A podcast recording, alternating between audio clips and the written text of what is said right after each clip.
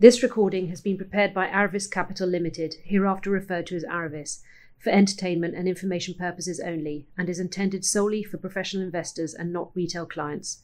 The information, statements, comments, views, and opinions expressed in this podcast do not constitute and should not be construed as investment advice, an offer to buy or sell any securities, or an endorsement to make or consider any investment or course of action. You should consult a professional before making any investment decisions. Past performance is not a reliable guide to future performance. Investments can go down as well as up. Aravis does not express any opinion as to the present or future value or price of any instruments referred to in this recording, and the information provided is believed to be valid and accurate on the date it is first published. Aravis does not accept any liability for any loss arising from the use of the information. Any expressions of opinions reflect the view of the speakers and are not necessarily those of Aravis and are subject to change without notice. This recording is the property of Aravis and is not to be reproduced in whole or in part without prior written consent. Hello and welcome to Aravis Presents. I'm Sam Wood, the head of research here at Aravis Capital. Today, I'm delighted to welcome Rob Maina and Chris Barnett from US Value Manager Cramer Rosenthal McGlynn. We will hear more about their backgrounds and the history of CRM during our conversation, but Rob is the portfolio manager for the CRM US Equity Opportunity Strategy, while Chris is the co CEO of the business. In this conversation, we aim to dig into why value has been such an unpopular approach for so long, and if recent returns to value will reverse that trend. Whether we have been in a growth bubble and what that means for value, the outlook for forward returns and active managers pursuing value strategies, and some of the ways CRM are different to their peers. So, uh, welcome, Rob and Chris. Great to have you here on this this Aravis podcast. Thanks for having us, Sam. Thank you, Sam.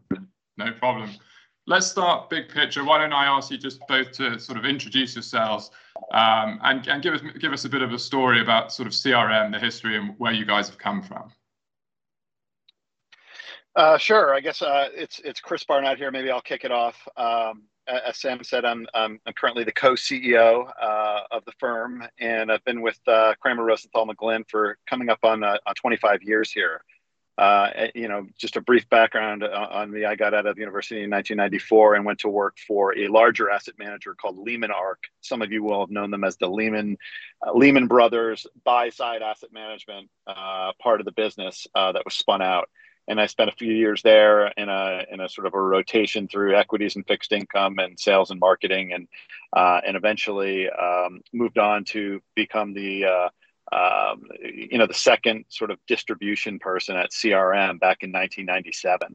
So this is the firm was um, you know was low 20s in people. I was probably you know employee number 22. Uh, we had just just broken into the institutional business, literally in the last you know call it five or six years and had sort of uh, the consulting world, the allocator world had really started to blossom in the uh, in the early 90s to the mid 90s, and and, and so uh, CRM or Cramer Rosenthal McGlynn at the time really decided that that was that was when they wanted to declare being an institutional manager uh, and and not just have one product, but you know have something that could uh, to could appeal to uh, multiple areas of the institutional business. So uh, you know, through that over the last 25 years, I've done a lot of different stuff, but I grew up on the on the non-investment side uh, of the business, uh, running distribution, consultant relations, uh, different parts of the business. Um, was named president, I don't know, probably seven or eight years ago, and then uh, I'm sure we'll get into this, but when we when we bought the firm back three years ago from M&T Bank, um, I took over a, a, you know sort of running running the business as co-CEO. So I, hopefully it gives you a little little flavor. But it, has been a long time, uh, and it feels like we've come come full circle. Uh, we can we can get into it. But I, when, yeah, when I started, yeah. small, sure 1998 and 1999 were uh, small small and mid value were extremely out of favor when I started, right, and, right. and, you know, so yeah. we'll we'll see.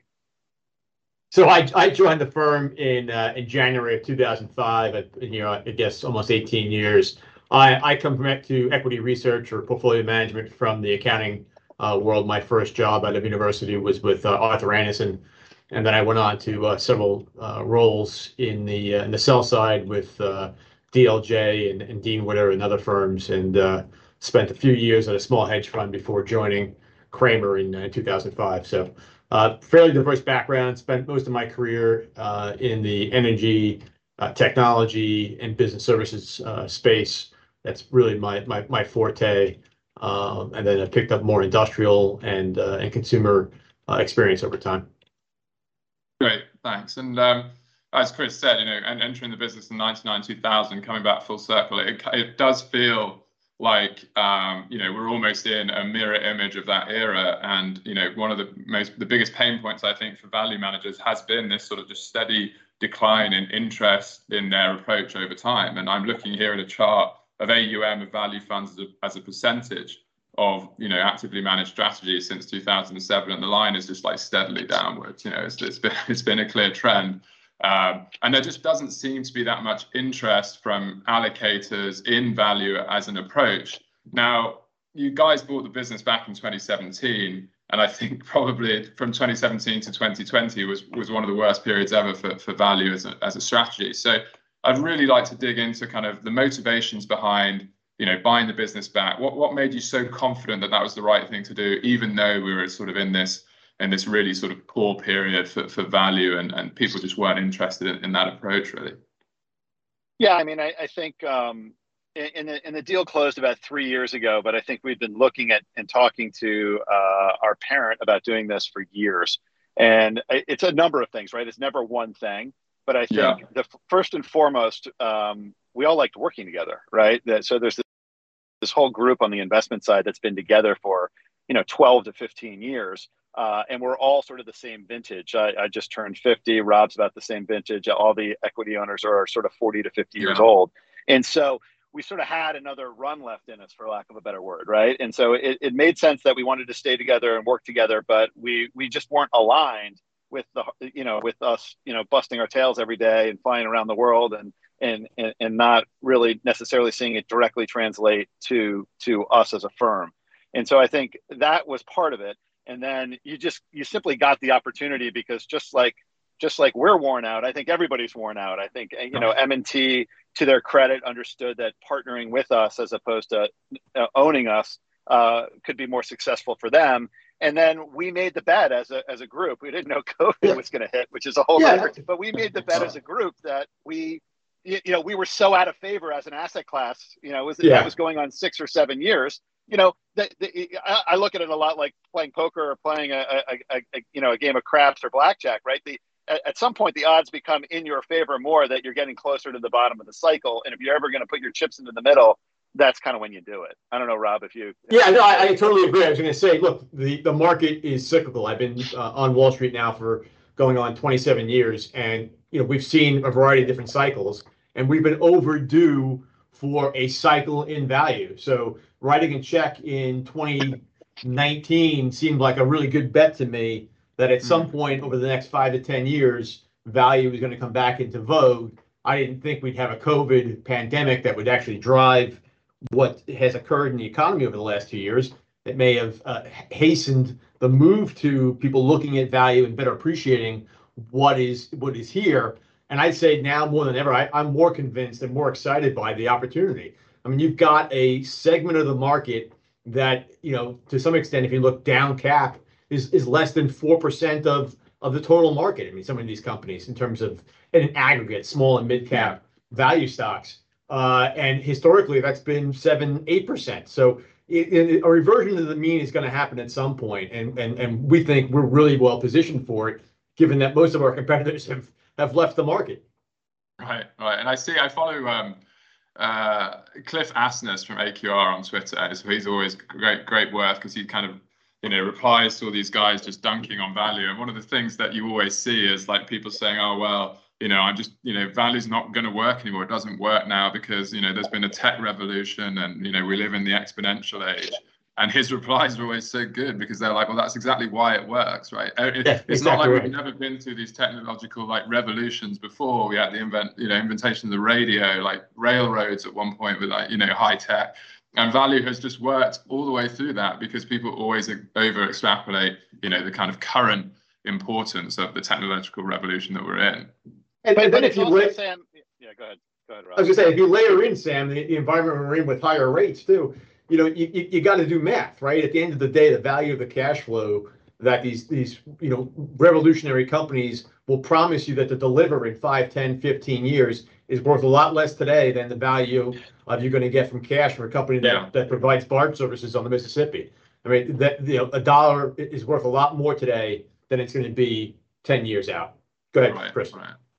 Yeah, I, I was just going to say uh, on the Cliff reference, or even like a Howard Marks. I mean, like it, it if it's obvious, right? It, it's, yeah, it's sort of priced yeah. in, right? Like right. it's it's. I, I don't think I, I'm reminded of 98, 99 and the investment clubs that all of our parents at the time were in, and they all were saying we we didn't know what we were doing in value. And It's no different degree. Some of the, the it's it's the same, but it's more just pure retail, or it's yeah, it's yeah. It, it, it, it just feels like if you don't have a differentiated view, or you're not willing to take you know to some degree the other side of what's obvious.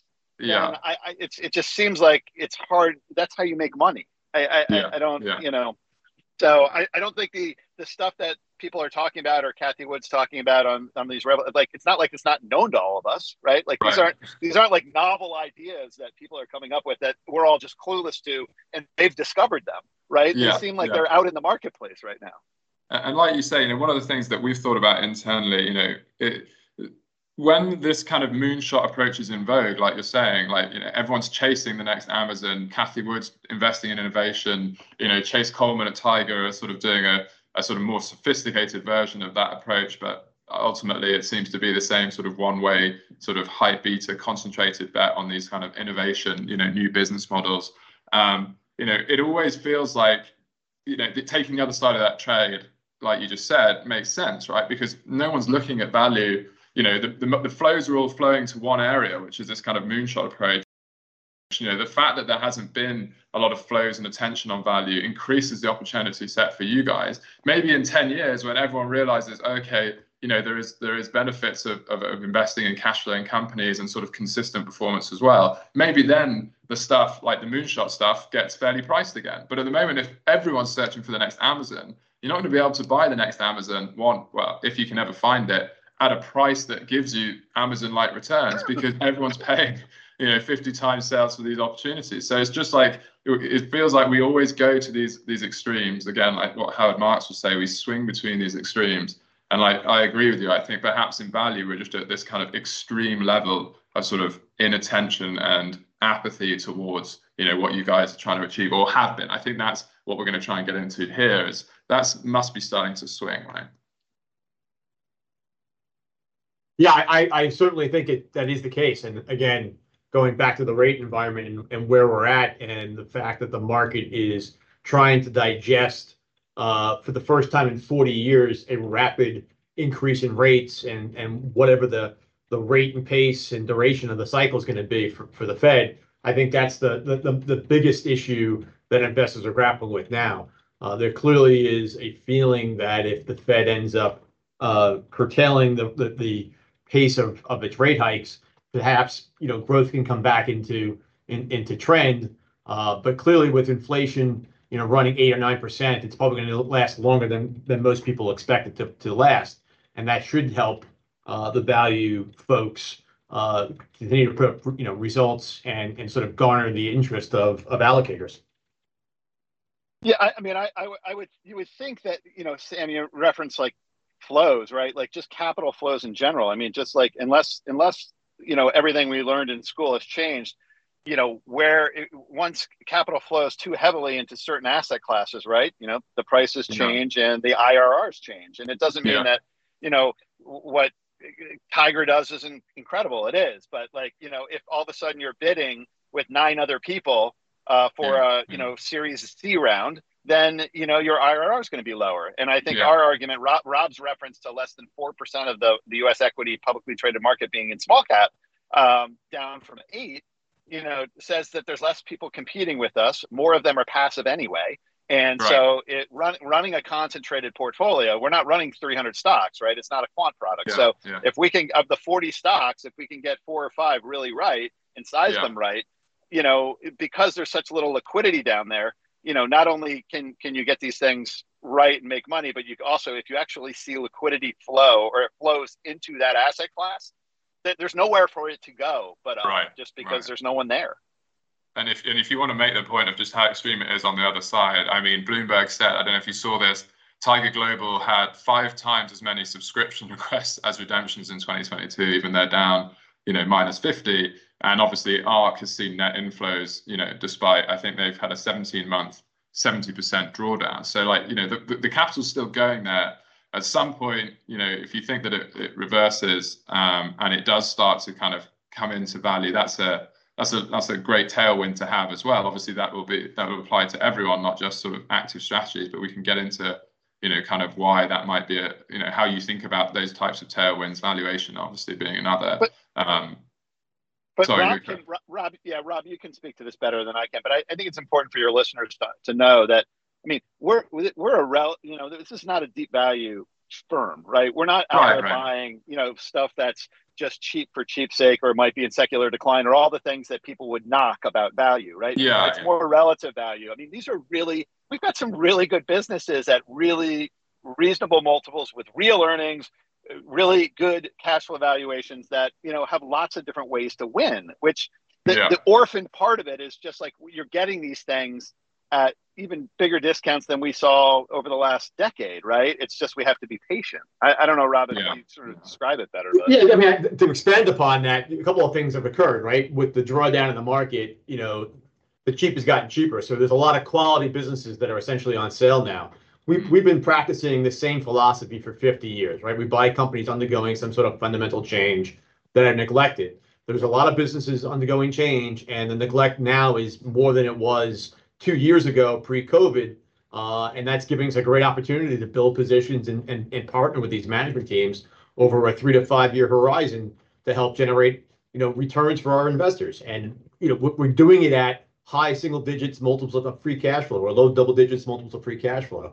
If you look at the return streams over the last three and five years, you know the bulk of our returns in this product have come from staples, technology companies, material companies, financials, industrials. I mean, it's a broad swath of industries. To Chris's point, even though it, it's a concentrated portfolio of roughly 40 names, you know, our, our largest position size can be 5% in any given any period of time. And if we get that name right, that generates a significant amount of alpha for our, for our clients. So we're not we're not buying 300 names at 50 basis points.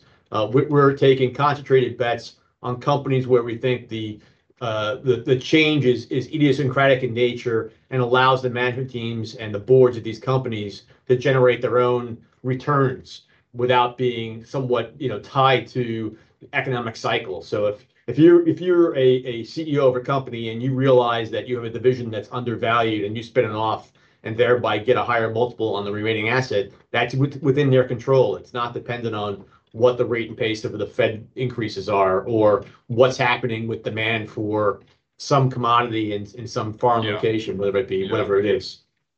Well, you know, that's that kind of leads to a question that I had for you on, on the portfolio side, and we'll get into the all cap product a bit more uh, in a bit. But you know, obviously, value stocks have not benefited from the same level of multiple expansion as growth stocks have benefited from. Now, how do you guys think, you know, currently you're saying earnings are going to sort of drive the returns of the portfolio. What, you know, and you're saying you can buy that quality cheap. Why is it that, you know, that, that you can do that, right? If you've got these businesses that are not as cyclical perhaps as everyone thinks they are, that they have these high quality earnings and high quality cash flows, why is it that you can still pick up these names at sort of eight, nine times free cash flow when realistically, you know, on the other side of the bet, on the other side of the trade, or you know, the, the majority of sort of the market cap weighted indices tend to be driven by sort of multiple expansion. Uh, is that yeah, just I, I think, neglect? I, I think it's to what Chris was talking about before. I think there's just a dearth of people, of investors in this segment of the market for whatever reason it may be, uh, and the the amount of competition we have in this space is I don't know, Chris. You could probably give the, the numbers how much how many of our competitors no longer do this versus 10, 15 years ago. But we're just there's just a, a high level of neglect. People are not focused here. Yeah, if you yeah, look I, at what's, I, I think. Yeah, go ahead. I was I was going to say I think it's part of it's MiFID with the sell side kind of getting imploded, which your your your listeners will be familiar with. Just you know less and less coverage specifically on the sell side, and I think it's bifurcated in small cap. To be honest with you, like we see a lot of like managers that are like running 100 to 150 million. It's three people. They don't want any allocator money at all. They're they're running like quirky little portfolios, and then you have the folks that are running like five billion in small cap, and have, you know which is way too much money, right? So and then and then the people that are just out of business, right? That have just gone away. So it's just there's just not um, you know, but but but I we would argue, and we can get into this, right? But when you have companies at eight times EBITDA that are then getting taken out at twelve times EBITDA, right, by private equity, you know, we joked, Sam, you and I earlier, that like we charge like seventy five basis points to own a eight times EBITDA small cap value stock or mid cap value stock, and then you guys can everybody can go pay two and twenty to have some PE shop take their take take take the same company out at, at a forty five percent premium like that that that's if, if you start to see m&a really pick up in that way then that'll tell you where the value is. And and people we would argue should be should be paying for for what we're doing not paying for what mm. PE is doing because you, you're you're getting better better value on both sides. That makes sense. It does it does. And i think like you know that again i had a question here. I was going to come on to it later but i think it's a good time to ask it about smidcap because you know crm obviously have a long history focusing on uh, you know, the SMID cap space and, um, you know, the all cap product itself, Rob will go into it more, but, you know, does lean SMID cap. Uh, you know, basically with, with inflation rates where it is, and now, you know, I was going to ask you this question about recessions as well. What the, the, I think the opportunity in SMID cap to me is obvious because you've got the two tailwinds of cheap because it's value, right? So cheap relative to growth, valuation spreads, however you want to put that. You've got this tailwind of sort of cheapness.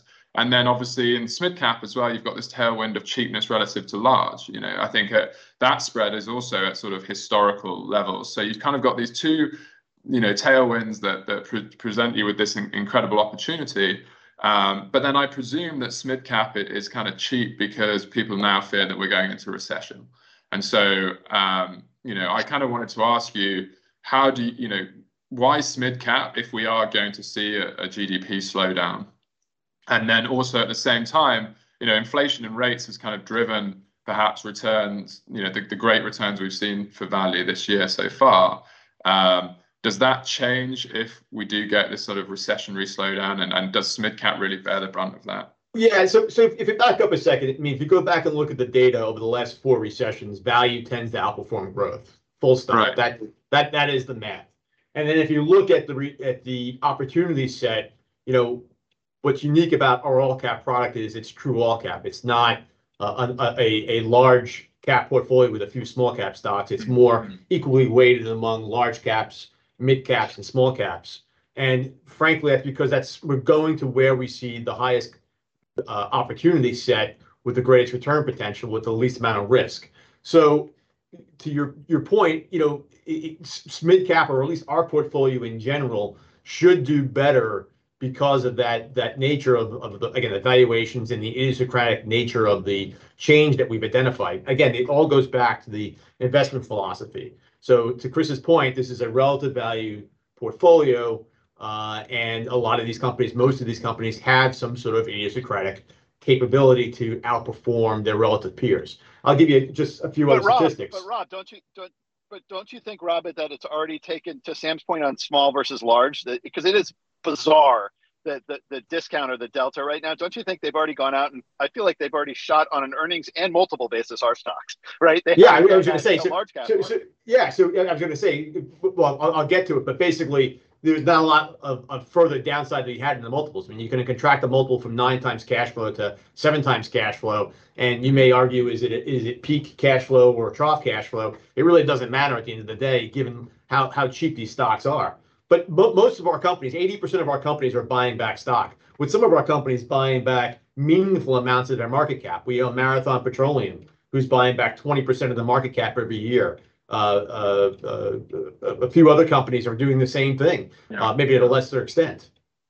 Well, this is this is something that I've you know that is I think is an interesting um, thing to talk about for value, especially because this is what Einhorn uh, Greenlight's big point is, right? Every letter I read from him and obviously, you know, he's kind of like Marmite. Some people think he's he's amazing. Others obviously kind of point to his short positions in Netflix and Tesla and say that you know he's kind of just a, a one-trick pony and has never been able to sort of recreate what he did before. But I think his letters are always interesting because they give you an insight to the way that someone who is kind of philosophically value thinks about this space, and he is always complaining that, or, or always stating that he is not relying on market multiples to drive returns for his portfolio. He's not relying right. on investor, you know, allocator attention coming back to the space. He's saying, well, all these companies will just buy back their market cap, and my return will come from sort of the you know the, the companies themselves sort of taking control of their own destiny.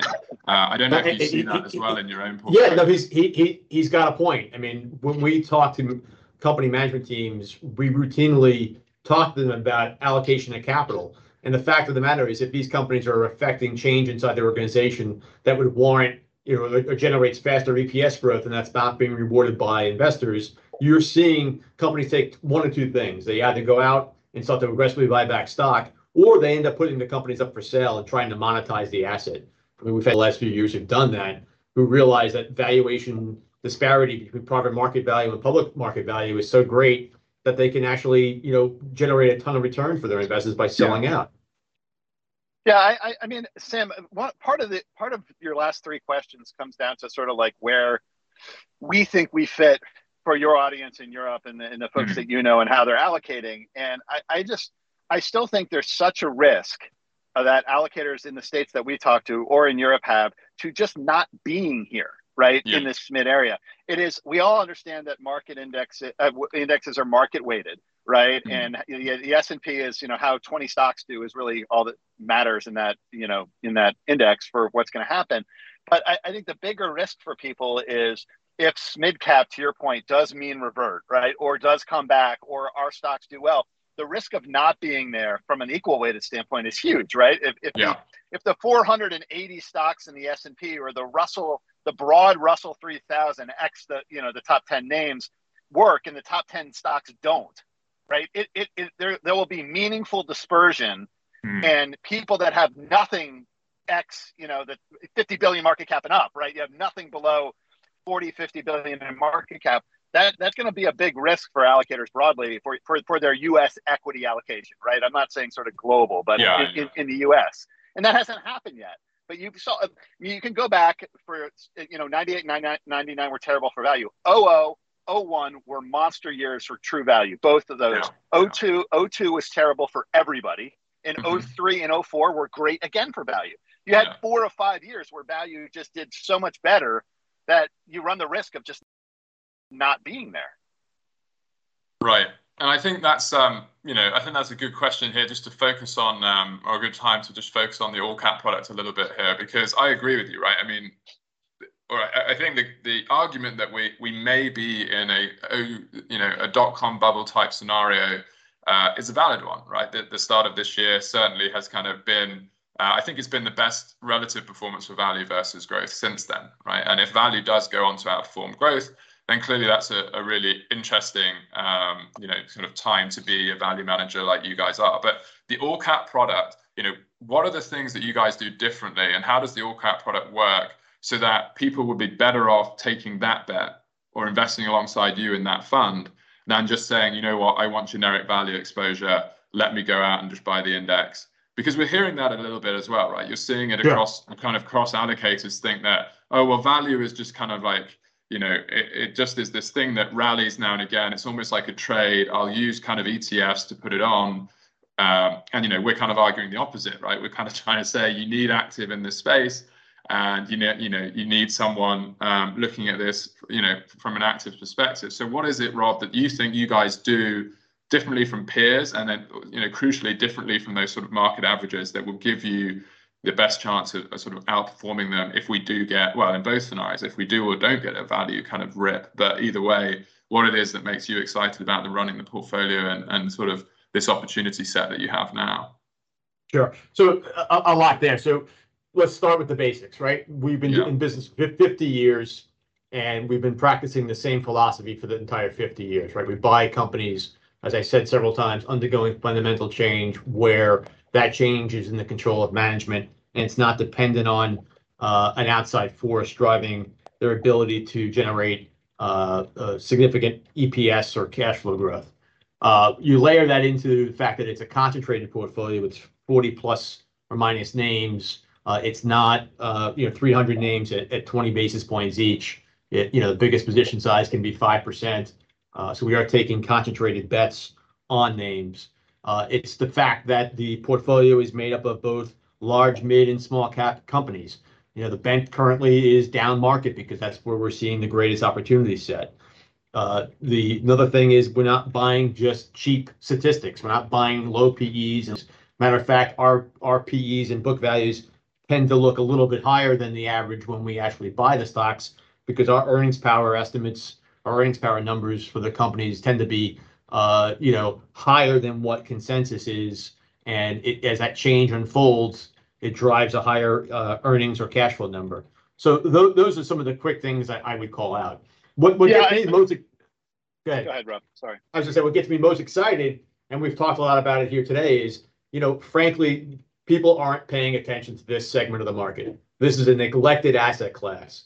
And that's where you create the most wealth for your clients is pivoting to something that no one else is focused on. So if we're going to be here, we are here. If it takes a little while, that so be it. But we have the courage of of the fact that it's worked over 50 years, and we're confident that the market you know, comes and goes in cycles, and the cycle's coming our way. You know, This is the first year probably of a few and many more to come. Go ahead, Chris. Hey, hey, hey, you know, Sam, I I don't know.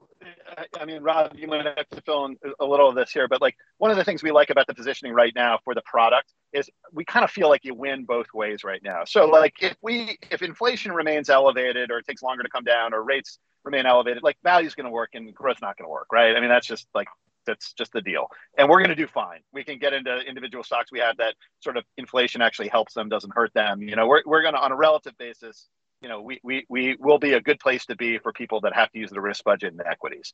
But on uh, on the flip side, if we are going into a recession, you know, the market's going to sniff that out and discount it very early, right? Like six months before you're you're through it, right? You know, small and mid's going to work. And so yeah. you know, in in a sense, nobody can ever predict that. But if you look out two years and you look at both of those scenarios, like small and mid leads out of a recession regardless, whether it's core growth or value, right? And so just the size factor does. So uh, it it sort of feels like you know, we should be able to capture meaningful performance here under both of those scenarios, uh, which I I, think is is a pretty sort of interesting dynamic right now. Well, let me um, let me conclude then with with this question or or this observation, Rob, just about the performance of the fund um, and kind of how it's done versus peers. And I think kind of talking about these factor rotations and the influence of sort of factor exposure over the last sort of 18 months specifically and the knock-on effect that's had on on performance. Um, you know, we we, we track you guys versus versus peers in the Morningstar category, and you tend to come in very solidly sort of second quartile you know, over those kind of year-to-date, one-year, three-year, five-year numbers. And I think what's been interesting as investors is that there's a number of funds out there, and I don't want to sort of bag them, but that go from you know first percentile to 99th percentile. And all that's telling us at the moment in this market is that, you know one, risk management perhaps is not you know sort of first and foremost or at the forefront of their minds. And secondly, that the fact it just shows you who has like certain factor exposures. Yeah and I think what's so interesting about the all-cap fund and the relative value approach seems to be that I don't want to call it all weather, but to Chris's point, you know, it seems to navigate certain market environments pretty well. And actually, over time, although you're never going to be sort of first percentile superstars, you know, over the longer time periods, you start to see that drag through and you end up you know, with some pretty exceptional results. I don't know if that's something deliberately that you do or just the way that the portfolio sort of hangs in there in these kind of market environments. But I think it's a really interesting point to make just as a concluding sort of uh, thing to talk about. Yeah, no, I appreciate that. And I think it goes back to what we've reiterated several times. It's a consistent process, right? So it shows you that we adhere to the same process and have adhered to it for a long period of time. Um, you know, we buy quality companies. We don't buy levered balance sheets. You know, the average debt-to-cap ratio right now is probably about 17%. Uh, you know, net debt to EBITDA is probably two times. So quality companies undergoing fundamental change, allowing management teams to set their own direction for earnings and cash flow.